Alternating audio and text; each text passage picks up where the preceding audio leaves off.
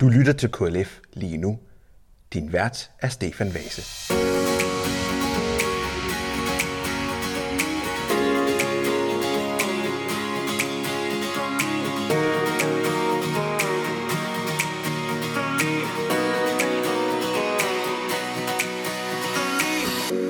Velkommen til KLF lige nu. Mit navn det er Stefan Vase, og for mig der står... Michael Arndt Laversen. Og hvem er det nu, du er? Jamen, jeg tror, mange er i tvivl, øh, men jeg er generalsekretær i KLF Kirke og Medier, og har efterhånden været det længe. Og du har også efterhånden været min faste gæst i øh, den her podcast og radioprogram. Yes. Øh, I dag skal vi tale om, ja, det vil vi kalde sådan en rigtig KLF Classic. Vi skal tale om morgenandagten, vi skal tale om tv-gudstjeneste, vi skal tale om et nyt program på P2. Men inden vi kommer dertil, så skal vi måske snakke om det måske mest interessante, der er sket, siden vi sidst har været sammen. Øh, 22. februar, der lagde du et opslag op på vores øh, Facebook-profil øh, om et møde, du havde med nogle ledende medarbejdere i DR, og hvor at øh, du tog en masse idéer med. Ja. Hvad var det for et møde? Du fortalte mig, at det var med Mette Line Torup og Ida Holten Ebbesen. Ja. Hvem er det? De er chefer i det, der hedder DR Kultur. Øh, De har hver især ansvaret for, at kulturstof kommer ud på henholdsvis radio og på tv. Så på den måde er de egentlig chefer for trosredaktionen, eller trosredaktør Christoffer Emil Brun. Øh, Og de vikarierer faktisk også for ham i den her periode, fordi han har overlov. Så det var anledningen til, at jeg inviterede mig selv øh, til det her møde. Jeg siger, jeg kunne godt tænke mig at møde de her mennesker, som nu overtager, i hvert fald i en periode, ansvaret for trosredaktionen. Så det var sådan den første indgang til det. Øh, Og da jeg så fandt ud af, at de jo egentlig sidder med et, et lidt højere ansvar, så udvidede min dagsorden sig lidt. Der var nogle flere ting, som jeg tænkte, det kunne jeg faktisk godt bruge øh, øh en, en snak, eller bruge til, til en snak med dem.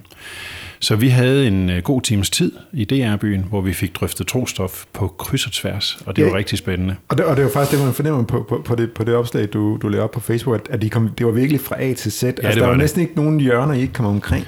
Nej, altså jeg begyndte jo selvfølgelig med lige at fortælle lidt om, hvad er det, vi arbejder med, hvad er det, vi drømmer om i KLF, øh, og det var der god forståelse for. Det øh, kunne jeg mærke på dem begge. Øh, de kendte også KLF, altså det var ikke nyt for dem, de ved godt, hvad det er, vi laver, men jeg præsenterede os lige. Og så tog vi fat i nogle af de emner, som jeg havde taget med, sådan lidt fra en ende af. Jeg vil gerne tale lidt omkring det her med, at vi har brug for nogle dygtige folk hos DR, som forstår, hvad tro er. Det er jo blandt andet sådan en som Anders Laugesen, Øh, men han har jo, ligesom alle vi andre, en udløbsdato. Øh, På et eller andet tidspunkt, så er han ikke længere en del af af teamet. Jeg håber, der går en række år endnu. Øh, Men det her med hele tiden at sikre, at der er en arvefølge, altså at der er mennesker, som sidder i trosredaktionen og ved, hvad tro er. Øh, Mange ansatte i mediehusene i dag er jo generalister, øh, som ved en lille smule om en masse forskellige ting. Men lige netop trosområdet synes jeg, det er vigtigt, at der er nogle specialister, nogen, der virkelig forstår det i dybden. Øh, Og det havde vi en rigtig god snak om. Og det er de opmærksom på, om de har fundet øh, ud af, hvem der skal øh, lære sig op til at tage over en dag, når Anders øh, stopper osv. Det tror jeg ikke. Men de er i hvert fald opmærksom på det. Og det er også noget, vi vil blive ved med at i tale sætte, fordi det er så vigtigt for os. Mm. Øh, også fordi det handler lidt om det her med, øh, vi, vi har nogle gange i tale sat den her forståelseskløft, altså det her med, at vi oplever, at journalister ikke helt ved, hvad det vil sige at være troende og kristen og kirke. Og der har vi brug for nogen, som ved det. Mm. Og, det, og det er lidt den her diskussion der, som du også siger, altså, altså der, der er inden for mediebranchen, jamen har vi brug for generalister, nogen der kan lave øh, smag på koldskål den ene dag, og så øh, stille spørgsmål om øh, finanslovsforhandlinger den anden mm. dag. Mm. Er, er, er, er der også nogle områder, hvor der er brug for specialister? Hvad tænker du sådan generelt om trostofområdet? Hvad, hvad, hvad er det mest glæde af? Er det mest specialister eller generalister? Jeg tror, der er, jeg tror, der er en fordel ved begge. Altså, jeg tror, der er brug for begge typer. Der skal være nogen, der kan lave de brede, øh, sådan, øh, trosprogrammer, som rækker ud. Øh, man kan sige, at i dag der kan vi øh, øh, finde et program, der hedder Hvad vil Jesus have sagt? Det er jo sådan et forholdsvis bredt format, som, som rækker ud til mange mennesker. Øh, og hvis man så tager et program som Pilgrim, som Anders Laugesen han laver, jamen, så er det virkelig et specialiseret program. Han, han bruger den enorme viden, han har, til øh, at lave nogle interessante programmer med en anden vinkel, og måske med en lidt snævrere målgruppe, men ikke mindre væsentlig målgruppe. Så jeg tror, inden for alle områder, der er brug for både specialister og generalister. Øh, men, men her på trostoffet, der tror jeg måske, der er en særlig grad af brug for specialister. Mm. Og hvad talte ellers om? Jamen, så kom vi omkring øh, hele det her med hvad, hvad vil det sige at lave trostof? Altså det havde vi i virkeligheden nok den længste snak om. Øh, fordi det er jo fint, der er morgenandagter, det er fint, der er gudstjenester. Det er også fint, der er nogle faste formater på P1, men det er bare ikke helt nok, efter min mening, efter vores mening. Og det er også det, vi hører fra vores medlemmer ude omkring. Man vil gerne noget mere. Og jeg tror, vi tog udgangspunkt i den her øh, lille tv-dokumentar, der hed Præst søger paradis, hvor vi fulgte øh, en ung præst på Sejrø og hendes øh, første år som præst. Som et eksempel på, at man godt kan formidle tro og kristendom på en anden måde end gennem de her sådan faste magasinformater så kom jeg med en lang række forslag til nogle, nogle ting, man kunne grave sig ned i, og jeg vil ikke nævne dem alle sammen her. Men det er for eksempel, hvad er folkekirken egentlig for en størrelse? Hvad er de her ritualer, som, som mange mennesker måske kan stå sådan lidt fremmed over for, omkring dåb og nadver og jamen bare hele liturgien i vores folkekirke? Hvorfor har vi to tekstrækker? Der er sådan en hel masse spørgsmål, man kunne kaste op i luften. Øh, helligdagene, hvad betyder de egentlig? Hvad er pinse? Hvorfor har vi pinse som en helligdag? Jeg tror, jul ved alle være, påske ved de fleste være. Og de fleste nok også fundet ud af, hvorfor I står bededag. Øh, Stor bededag har jo været diskuteret, så den, den dropper vi her i det her program. Men, men der er bare rigtig mange, jeg tror, der er rigtig mange ting, som foregår i kirken, som folk egentlig ikke rigtig ved, hvad betyder. Øh, så det var sådan en tilgang til det. Jeg nævnte også det her med, hvad laver præsten, når han ikke står i kirken om søndagen? Altså, hvad er egentlig præstens opgave? Øh, det tror jeg også, der er mange, der står sådan lidt måske lidt øh, nølende, lidt uforstående overfor, og så videre og så videre. Der er sådan en hel masse ting. Øh, jeg kunne godt tænke mig, at man var bedre til at sætte øh, kristendommen ind i en aktuel kontekst. Hvad betyder det at have en tro, når der er kriser?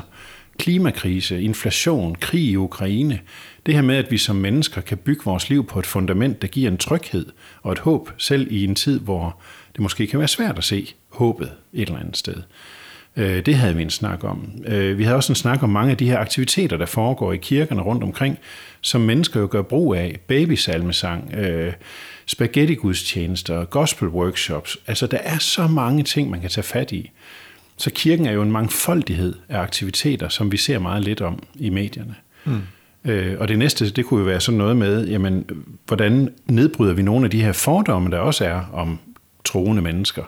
Øh, det synes jeg også, medierne kunne tage fat i. Så vi havde en rigtig god snak om en masse sådan nogle, ja selvfølgelig lidt løse idéer. Jeg kom jo ikke med nogen færdige programformater til dem, men, men en inspiration til at gå ind i det her kirke- og trostof med åbne øjne øh, og paraderne nede, og så sige, hvordan kan vi være med til at gøre kirken mere øh, forståelig, tilgængelig øh, og så videre i den brede befolkning. Mm. Det synes jeg kunne være spændende, hvis Danmarks Radio ville kaste sig ud i. Og jeg ved, der blev skrevet masser af noter øh, fra de to damer øh, til det møde der, så, så der er forhåbentlig nogle idéer, der går videre. Mm. Noget, der jeg synes var, var interessant ved, ved dit opslag, det var, at, at du, øh, du, du, du, du udfordrer også de her, den her silotanke, der lidt er i DR, at vi har trosredaktionen, men som i princippet ikke får, altså, det, det, det er dem, der laver trostof. Der bliver ikke lavet trostof andre steder. Altså, DR har en Ramachan, en mm, børnekanal. Yeah, yeah. DR har et ungdomstilbud, der hedder Ultra, eller for de lidt større børn, der hedder Ultra, så er det så et ungdomstilbud, der hedder, yeah. der hedder P3.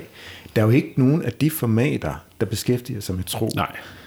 Hvor, hvorfor er det, at vi i KLF godt kunne tænke sig, at de også beskæftiger sig med tro?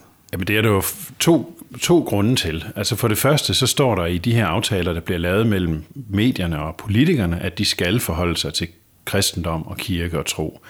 Øh, og det er ikke sådan specifikt skrevet, at det er så kun for voksne. Så allerede der er der jo en åbning. Det er noget, man skal beskæftige sig med. Og så mener jeg jo, at det er relevant stof for alle aldersgrupper. Alle mennesker har et eller andet sted en eller anden form for tro. Det har børn også. Børn forholder sig også til tro de forholder sig også til, at nu døde mormor, eller øh, vi er i en svær tid, og, og hvad betyder det med alt det her krig og sådan noget. Ikke? Altså børn gør sig mange tanker om rigtig mange ting, og der tror jeg, at en formidling af tro i en eller anden form også kan være med til at give børn noget, de kan bruge til mm. at bearbejde den virkelighed, de lever i. Mm. Og det samme gælder jo de store børn på Ultra, og de unge på, på P3 og så videre. Mm. Så det var sådan en udfordring, jeg også tog med til dem, og det har vi gjort før, og sagt, hvordan, hvordan kan man formidle trostof til alle målgrupper, alle aldersgrupper. Mm. Øh, og der er det er bygget lidt besynderligt op, øh, for det har trosredaktionen så ikke noget at gøre med.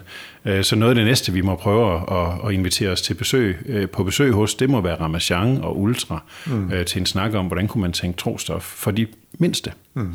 Men der er måske også en åbning ved, altså det, det er rigtig nok, at, at, at det er lidt mystisk bygget op på, den punkt, på det punkt, men altså trods alt, kultur, det er jo også børn og unge. Det ligger Ja. jo under samme paraply, så man kan sige, der har Ja. vi en central person, Jamen, der det er måske kan bane vej Det er ud i de der siloer. Vi har der. mange gode kontakter. Ja, ja, ja. Og ham har jeg tænkt på, det var selvfølgelig deres kulturdirektør, Henrik Bohr. Lige præcis. Ja. Øhm, ja, man kan måske også sige, ja, jamen, er, er, er, der en, er der en væsentlig forskel på, at det er formidlet tro for børn og unge, når vi faktisk har for eksempel øh, øh, undervisning, altså skoler, de har kristendomsundervisning, der er religionsundervisning på ungdomsuddannelser og sådan noget, så der er vel ikke noget odiøst i, at vi fra KLF's side tænker på de her ting her. Ja, ja, de fleste børn går til konfirmandundervisning, og måske også mini-konfirmandundervisning. Altså, vi lever jo i høj grad i en kristen kultur. Og der synes jeg jo også, vi skylder øh, sådan, hvad skal man sige, samfundet generelt, at børn også forstår, hvad, hvad er kirke og kristendom. Vi, øh, vi nærmer os det øh, et, øh, et spørgsmål, vi sendte ud i, øh, i sidste uge. Øh, vi fik nogle henvendelser fra, øh, fra, fra nogle tv-seere. De havde, øh, de havde hørt, at morgendagten ville stoppe med at komme i fjernsynet. Og, øh, og altså, der er jo rigtig, rigtig mange mediebrugere, hører vi løbende, som er glade for at se morgendagten på, på DR2 hver dag kl. 8.05. Så vi blev sådan lidt, er det nu rigtigt? Og det vi så kunne konstatere, det var, at øh, nej, morgendagten stopper heldigvis ikke med at blive sendt på DR2, men morgendagten var blevet fjernet fra DR2 øh, fredag og lørdag, fordi der var EM i indendørs atletik. Hvordan har du det egentlig med atletik, Michael? Det interesserer mig overhovedet ikke. Og det gør det ikke, fordi jeg heller ikke som barn var særlig god til det. Jeg var redselslagen for de der øh, underlige apparater, man skulle hoppe rundt på, og trampoliner og, og, og bukke, og jeg ved ikke hvad. Så, så jeg har måske en eller anden aversion mod atletik, som jeg aldrig er kommet mig over. Det kan være, det er sådan et barndomstraume. Øh, så jeg ser i hvert fald ikke atletik. Nej. Men, men i den sammenhæng kan jeg også sige, at jeg er heller ikke en af dem, der ser morgenandagten. Men jeg ved, at morgenandagten har kæmpe stor betydning for rigtig mange mennesker, især i vores bagland, som bruger den som sådan en del af det faste morgenritual. Man står op og kommer i gang med dagen, og så er morgenandagten bare sådan en fast ingrediens, mm. øh, som virkelig mange har glæde af. Mm. Så derfor bliver vi ganske enkelt nødt til at reagere, når den pludselig bliver øh, aflyst et par dage, på grund af det her sportsstævne. Mm. Og det er jo sket før. Det er også det, der er en af udfordringerne for os. Det er, at det er ikke første gang, at morgenandagten den må vige, øh, fordi der er sportstransmissioner. Mm. Og jeg har stor respekt for sport. Det er fint, det skal også være der. Men her, der, øh, der valgte vi så igen at gå ind i en dialog og så sige, jamen, hov, kunne man ikke have gjort det anderledes? Mm. Nu fik vi det at vide så sent. Øh, Der var ikke nogen, der havde advaret os på forhånd. Øh, Det er en helt anden dialog, vi så har med DR efterfølgende. Kunne man ikke gøre det? Så vi kunne ikke nå at, at få noget til at ske på de her to dage. Mm. Så, så morgenandagten, den forsvandt fredag og lørdag. Ja. Øhm, og, og, og hvad, altså, øhm, det, det, vi så, også- det vi så også kunne konstatere, det var jo, jamen, øh, det kan godt være, at der var atletik på øh, DR2, Ja. i stedet for morgendagten, men det, det vi så kunne se på DR1, det var, at der var genudsendelser på, øh, om fredagen var det øh, en genudsendelse af aftenshow, om Aftenshowet. lørdagen var det en genudsendelse af en, en britisk krimi. Ja. Øhm, og så var det så, vi spurgte- stillede spørgsmål, jamen, kunne, kunne morgendagten ikke blive sendt på de to kanaler? Eller, eller, På eller DR1. På DR1 i, Ja. det, i det tidsrum. Ja, og det synes jeg er helt oplagt. Mm. Altså, det må være sådan, at live, alt hvad der bliver sendt live, må prioriteres højere end det, der bliver øh, sendt, hvad skal man sige, der er optaget, og, og især sådan nogle genudsendelser. Øh, og, og man kan sige, sporten, ja, det er live. Der er et stævne i Istanbul, hvor, hvor folk de dyrker atletik og så videre. Det skal sendes, det er fint. Men når man har to kanaler at gøre godt med, jamen så kunne den her live morgenandagt, som det jo er, det er en direkte transmission fra Domkirken i København, så kunne den fint være blevet prioriteret på DR1. Og det ville jo bare være at sætte et skilt på DR2 og sige, dig der leder efter morgenandagten, du skal lige klikke over på DR1. Mm. Øh, det ville være ret nemt. Vi, vi skrev til, til DR's kommunikationsafdeling, om vi kunne få en kommentar på, eller en forklaring på, hvorfor det var, at øh, morgendagten blev fjernet fra øh, DR2. Og nu tager jeg lige min computer her, så jeg lige, lige kan læse højt, hvad svaret var fra Henrik Birk, der er planredaktionschef i DR. Han siger følgende. Ingen kan være i tvivl om, at trostoffet er stærkt prioriteret i DR. Det ændrer en midlertidig ændring af sendeplanen ikke på. Set over hele året har trostoffet en fast og meget central placering i deres tilbud til danskerne. Morgendagten og om søndagen gudstjenesterne sendes hver eneste dag på både radio og tv, og dertil sender vi løbende en række programmer på både radio og tv, der udfolder trostoffet på forskellige vis. Blandt andet de ugenlige radioprogrammer Pilgrim og Bibelen Let Fortalt. Sendeplanen er en sammenblanding af mange forskellige formater og mange forskellige public service tilbud til danskerne. Det er en kompliceret kabale, som skal gå op. Vi beslutter i sjældne tilfælde at afvige fra den faste sendeplan. Der kan eksempelvis forekomme tilfælde, hvor vi i stedet sender direkte tv fra ekstraordinære begivenheder, som sker her og nu, herunder for eksempel store royale begivenheder, vigtige pressemøder samt enkelte større sportsbegivenheder, som for eksempel vinter-OL og EM i atletik. Det er sådan, vi kan sikre, at vi hele tiden bliver relevant for alle danskere. I det tilfælde er det således EM i indendørs atletik, der er et par dage fra en plads i sendeplanen. Om et par dage er vi tilbage til normalen, og i mellemtiden kan danskerne som altid lytte med til morgendagten på P2. Hvad tænker du om svaret fra Henrik Birk? Ja, øh, jamen det er forudsigeligt, øh, og, og det er også i et vist omfang rigtigt. Han siger jo, at det normalt kører, som det skal, og så er der nogle undtagelser. Og det må vi alle sammen leve med. Undtagelser vil der være i alle mulige sammenhænge. Det jeg bare ikke køber i hans svar, det er jo, at der, her var der op til flere muligheder for at gøre noget andet. Altså aflysningen var det dårligste valg. Vi mener, at den skulle have ligget på, altså morgenandagten skulle have været sendt på DR1 de her to dage. Den næstbedste løsning havde været, at man havde lagt den ud på DRTV. Og det ved jeg godt, der er mange af vores, især de ældre brugere, der ikke er fortrolige med. Så derfor er det heller ikke den bedste løsning. Men når der ikke bliver sendt noget væsentligt på DR1 på det samme tidspunkt, så er det, så er det løsningen. Altså det er det for mig. Jeg kan ikke, jeg kan ikke rigtig, jeg køber ikke den der med, at, at det ikke lige kunne lade sig gøre. Og det er ikke et reelt alternativ, det bliver sendt på P2? P2 er jo en anden platform. Der er også lyttere, der hører morgenandagten på P2, men man bryder folks rutiner, øh, vaner, glæden over, at vi ved, jamen hver eneste morgen kan vi tænde for tv og se den her gudstjeneste, og ikke gudstjeneste, morgenandagt fra Domkirken med billeder på. Man kan se en præst, og man kan se et kor, og man kan se nogle flotte dækbilleder fra kirken.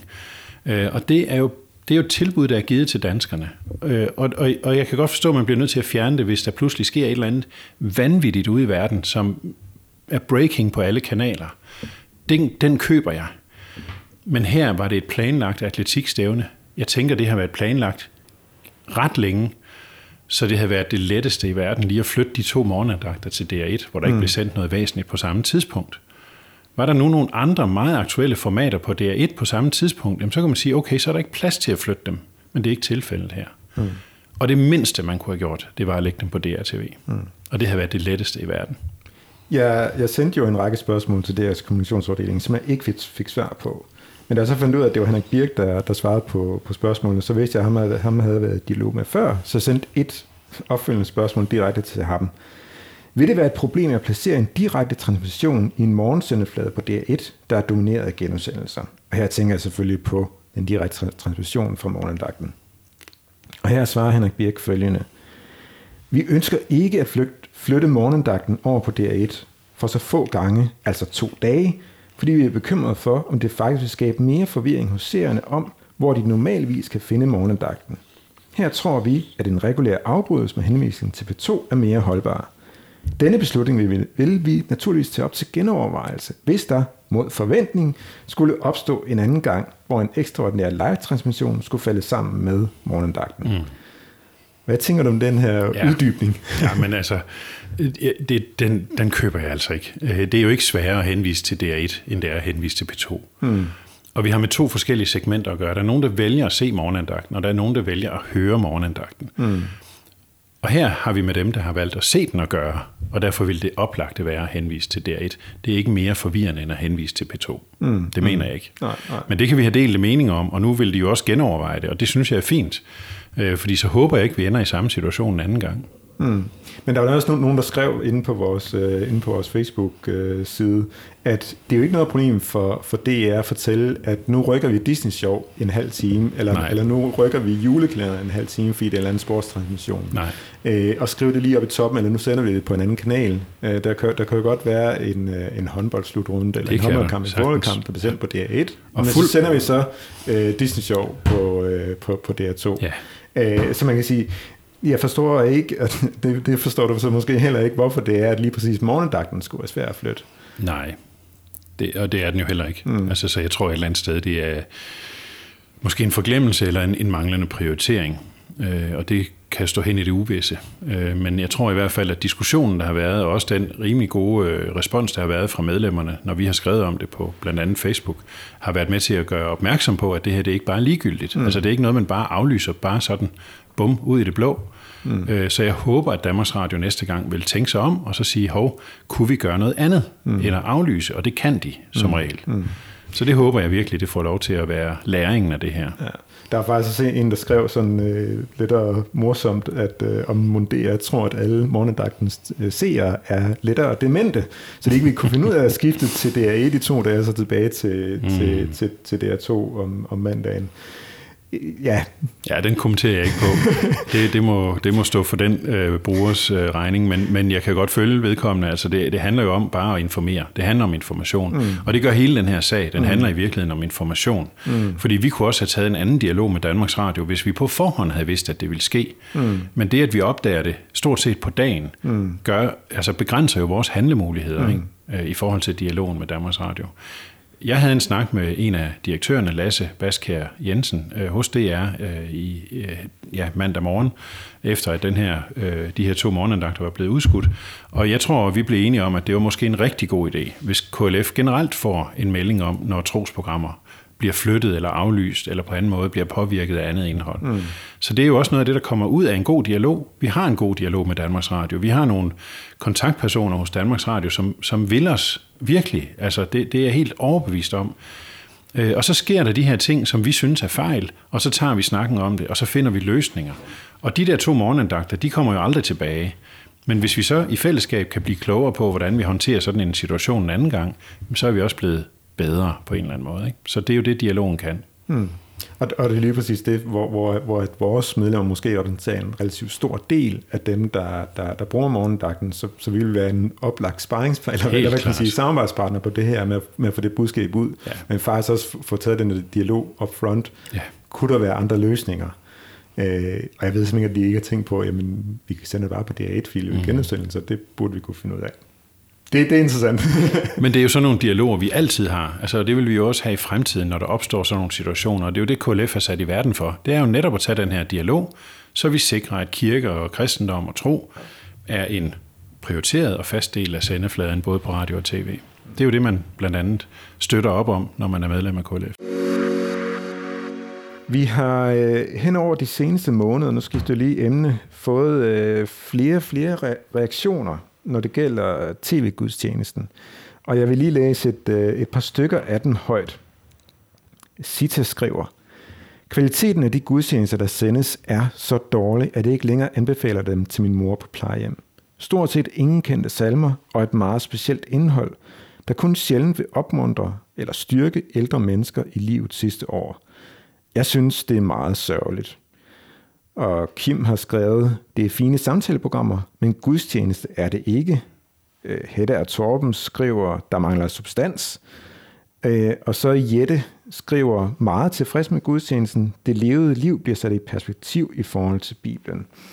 Øhm, vi har, som jeg sagde lige før, oplevet sådan en, øh, en vækst i antallet af reaktioner på tv-gudstjenesten. Og vi er langt fra færdige med at behandle alle de her reaktioner, vi har fået ind. Men, men når, når vi oplever, at, at nogle programmer, som her tilfælde til gudstjenesten, at, at der er flere reaktioner, der kommer ind. Hvad, hvad, hvad gør det ved, ved, ved, ved vores arbejde? Kan du sige lidt Jamen, om det? Ja, det er, jo, det er jo med til at give os et fokus. Altså når der er medlemmer eller andre i øvrigt, som går ind på vores hjemmeside og skriver de her reaktioner, så læser vi dem, og så ser vi, hov, her er der en tendens. Øh, og det er der helt klart i forhold til tv-gudstjenesten. Der er en tendens. Folk er ikke tilfreds. Nogle er glade for det, men grundlæggende er folk ikke tilfredse. Og der er også sket nogle ændringer. Øh, Sofie Østergaard kom på som vært. Det har vi i øvrigt taget meget positivt imod. Hun er et, en, en dygtig formidler. Hun er god til at, at, at fange en, en stemning og formidle den, og, og god til at samtale med mennesker. Så hun er sådan set en rigtig god vært. Men der er sket noget andet. Altså gudstjenesten som helhed er nok blevet, øh, ja også i min personlige optik, blevet udvandet. Altså jeg synes, det er et godt program. Jeg ser det jævnligt. Men det er rigtigt, det er mere et, et, et samtaleprogram, end det er en gudstjeneste. Mm. Gudstjenesten er blevet meget kortet ned, øh, der mangler mange af de sådan klassiske elementer, og jeg giver også øh, den øh, bruger ret, der skriver, at, at det er ikke de kendte salmer osv., og vi mangler måske sådan den, den mere klassiske oplevelse af en gudstjeneste.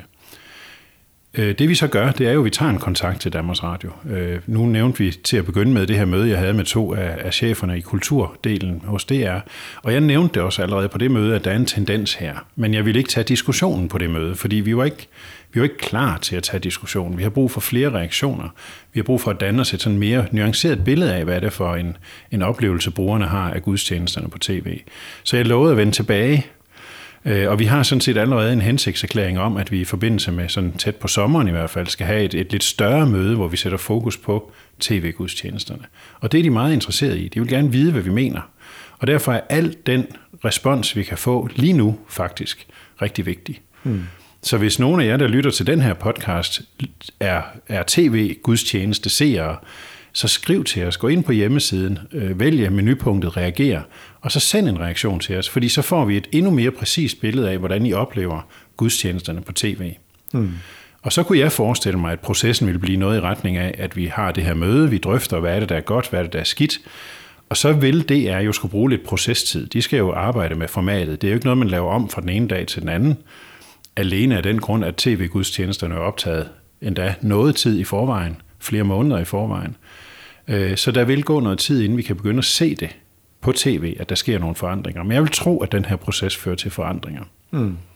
Ja, ja, man kan sige, det, det, det, det, er jo, det er jo en simpel observation at gøre, at altså, gudstjenesten fylder i tv-programmet en time, mm. men der er jo en snak inden, og der er en, der er en snak efter, så at gudstjenesten i sig selv måske kun fylder 35 minutter, og det, og det, det er de færreste gudstjenester, der kan overstås på 35 minutter. Altså tror vi næsten er over sådan rent genremæssigt i en, litur, i en liturgisk andagt. Ja.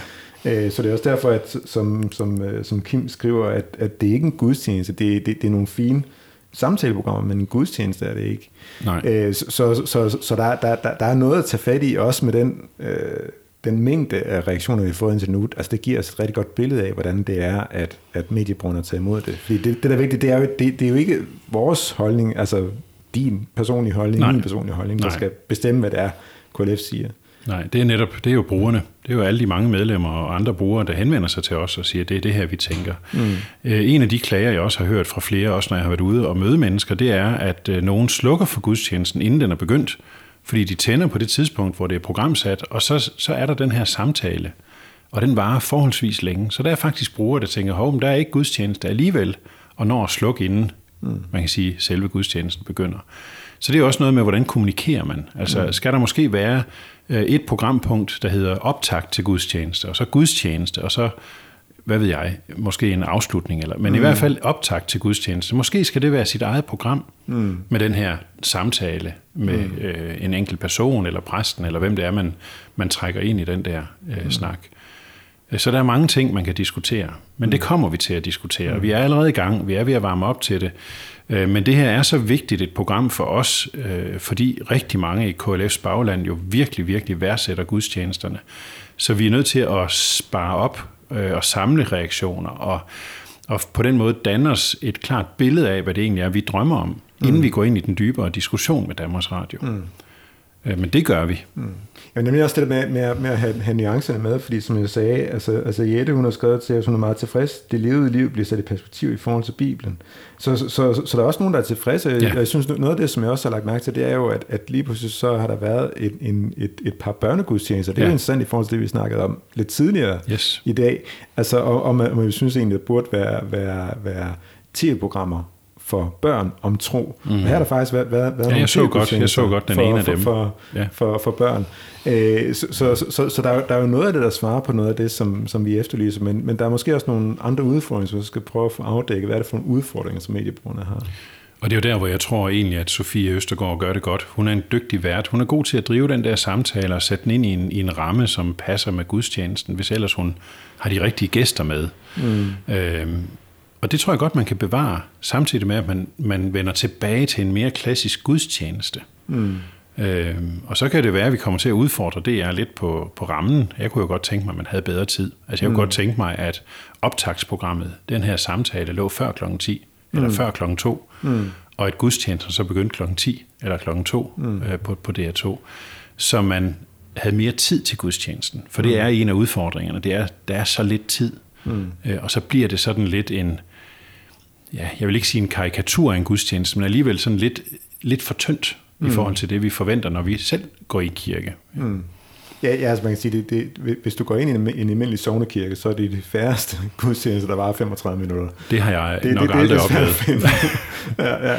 Og, og altså, altså, altså nu, nu snakker vi om, øh, om i, forhold til, i forhold til morgendagten på tv, altså om sport, og, og det kunne jo egentlig godt, altså det der med, at, at der har man jo også optagsprogrammer til selve sportstransmissionen. Ja, timelange optagsprogrammer nogle gange. og det er jo ikke det, vi efterspørger i forhold til gudstjeneste, men det er jo lidt det der med at sige, jamen, det kan godt være, at vores optag begynder kvart i 10. Men mm. selve gudstjenesten begynder klokken 10, ja. så jeg vil regne med, at, at så var den tre kvarter, en time, yes. og så har vi så et, en, en nedtakt, som det er sådan noget eller, eller et nedlæg. Det vil være fantastisk, og det tror jeg, mange brugere vil blive glade for.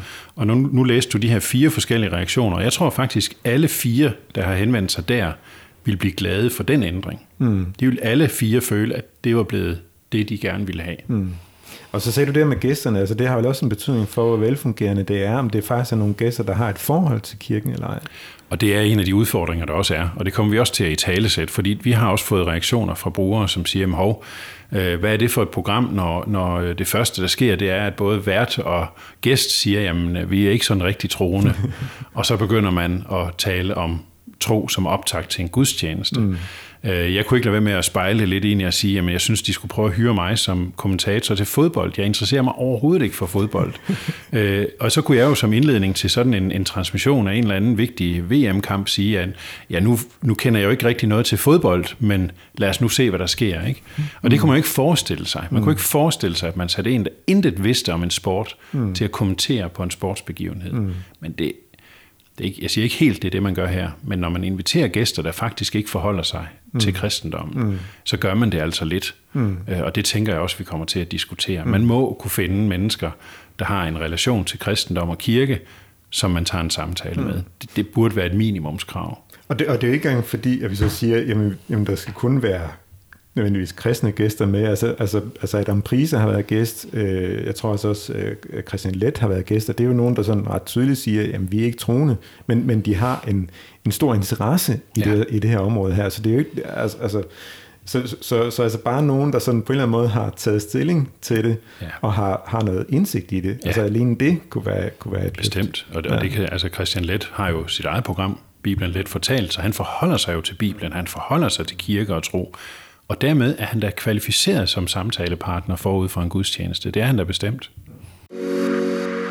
Her til sidst der skal vi lige snakke om øh, P2. Vi, vi, vi har da snakket lidt om, lidt om P2 i forhold til morgendagten, men på P2 der er der kommet et øh, nyt program, som øh, faktisk synes er, er værd at lytte til. Det hedder øh, Sangbogen med Muff og Hammer.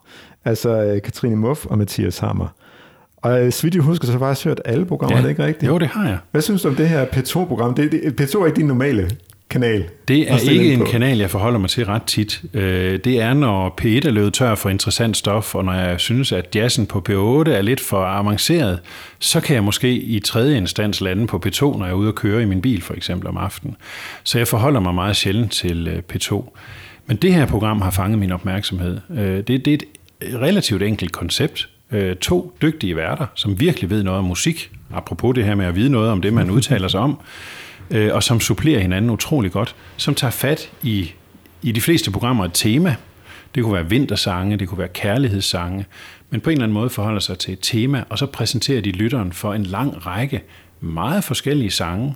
Det kan være sange fra øh, højskolesangbogen, det kan være salmer, det kan være popsange, mm. men de tager fat i sanguniverset, og siger, her er noget af særlig god kvalitet, øh, som understreger det tema, vi nu har valgt. Mm. Øh, og det sjove er jo, at øh, hvor Hammer er totalt øh, sådan klassisk nørd, så er Muff jo mere poppigen i virkeligheden, mm. ikke? har en helt anden tilgang til musik, men de er begge to på meget højt niveau, og de mm. ved begge to rigtig, rigtig meget om musik, også sådan, hvad skal man sige, på et lidt akademisk niveau. Mm. Så de kan forklare mig som lytter, hvorfor er den her sang særlig god? Hvorfor er den her tekst interessant? Hvad du skal lægge mærke til osv. Og det bliver jeg grebet af. Altså det er virkelig, det er en lille smule nørdet på et meget let tilgængeligt niveau, og mm. det er i mm. virkeligheden fantastisk. Mm.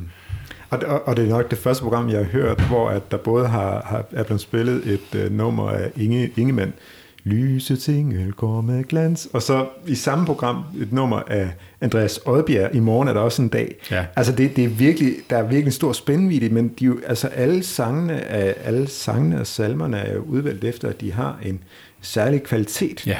Så, så, så, så altså Andreas Oddbjerg er blevet taget med, fordi de synes faktisk, at det, at det har nogle, nogle, nogle lyriske, nogle litterære kvaliteter. Mm. Øh, de sagde så også i det program, som jeg husker det, at det er jo ikke fordi, at, at det på den måde er stor digterkunst, men det kunne alligevel noget, der havde noget potentiale, mm. noget langtidsholdbart i sig. Ja, og det er det, der gør det interessant, at de både graver sig ned i, i teksten. Hvad er det her for en tekst? Hvad er det, den formidler? Øh, Hvad er det særligt interessante? Hvorfor er den god? Øh, Og samtidig tager fat også i melodien og siger, hov, den her melodi, hvorfor er det, den fanger os? Hvorfor lever den stadigvæk efter flere hundrede år, for eksempel? Ikke? Og, så, og så udfordrer de hinanden på hinandens smag også. Det, det synes jeg også er med til at give programmet lidt kant. Det er, at de på skift jo vælger, hvad det er for nogle sange, vi skal høre. Øh, og, og så på den måde jo også øh, leger lidt med hinandens smag. Øh, jeg vil anbefale det. Jeg synes, det er, det er, en, det er en lille stjerne på P2's sendeflade. Der kan være flere, jeg ikke har opdaget. Men nu har jeg opdaget den her, og den vil jeg virkelig gerne anbefale, at folk går ind og lytter til.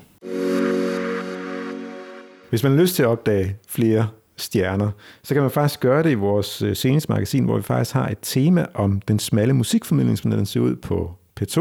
Det er den klassiske musik på P6 Beat. Det er sådan den alternative pop-rock-musik. Og så P8 Jazz, som er jazz. En alle mulige fantastisk, forskellige en afskygninger. fantastisk kanal. vi, vi har fundet ud af her på kontoret, at, at jeg, jeg er P2-mand, og du er P8, P6-mand. Meget me, altså allermest P8, og ellers Mest P8. P1. Ja, ja. Og så kommer P6 et eller andet sted dernede af, når, Ja, jeg, når jeg synes, de andre er blevet lidt kedelige. Ja. Men, Men, men jeg synes, det har været så sjovt ved at arbejde med det her tema her, at man finder ud af, okay, der er faktisk meget øh, perspektiv i alle de her tre smalle kanaler. Der er jo ikke nogen af dem, der bliver lyttet af mere end, end, end altså jeg tror P2 var højdespringeren med 8,6 procent af de danske radiolyttere. Ja. Hørt en, en gang i løbet af, minimum en gang i løbet af ugen. Øh, og de P2. andre ligger på det halve, Ja, eller, ja. eller, eller endnu lavere. Ikke? Så, så, så det er nogle meget smalle kanaler, men jeg synes virkelig, altså vi har arbejdet med det her tema her, men som, man får øjnene op for, okay, der er faktisk nogle kvaliteter her, der er faktisk også nogle værter, igen er vi tilbage ved det, Det er nogle værter, der faktisk ved noget om det. Helt klart. Øh, og der er både nogle, nogle, nogle mere lette programmer, som det vi har talt om i forhold til P2 sangbog, men der er også nogle mere sådan nørdeprogrammer, hvor det måske er sværere at komme ind. Mm. Men jeg synes virkelig, at det, det er nogle kanaler, som, som har noget at byde på. Det, det har været en, en meget interessant aha-oplevelse for mig. Og så kan vi jo binde en sløjfe tilbage til begyndelsen af programmet, hvor vi talte lidt om trostof generelt. Lige netop her er der jo specialister. Mm. Det er jo mennesker, der virkelig ved, hvad de taler om. Både på P2 og P6 og P8. Der sidder altså nogle værter, som, som ved, hvad de har med at gøre. Mm. Kender deres genre. Og det er altid interessant at lytte til folk, der er passionerede omkring mm. et eller andet. Og det er de altså på de her kanaler. Ja, alle som en. Øh, jeg talte jo også med Mathias Sammer, han, han medvirker i den artikel om P2, og der talte vi faktisk også om den øh, klassiske kirkemusik og den højtidsmusik, der, der er skrevet i forbindelse med, øh, altså til, til jul og påske. Øh, så hvis man har, har lyst til sådan at lære at stifte bekendtskab med den del af den klassiske musik, så kan man også gøre det i magasinet, hvor der er en lille sidehistorie om øh, den klassiske kirkemusik og øh, jul og påske. Vi er kommet meget vidt omkring igen. Det gør vi ofte, når, når, når, når, når vi går i studio og snakker om, øh, om medierne i, i stort og småt, om kirke og andre typer af programmer. Tusind tak for din tid, Det var en fornøjelse. og vi høres ved.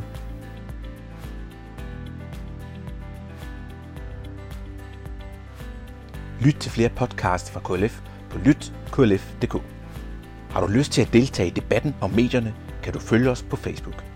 Du kan også reagere på programmer fra radio og tv på vores hjemmeside klf.dk.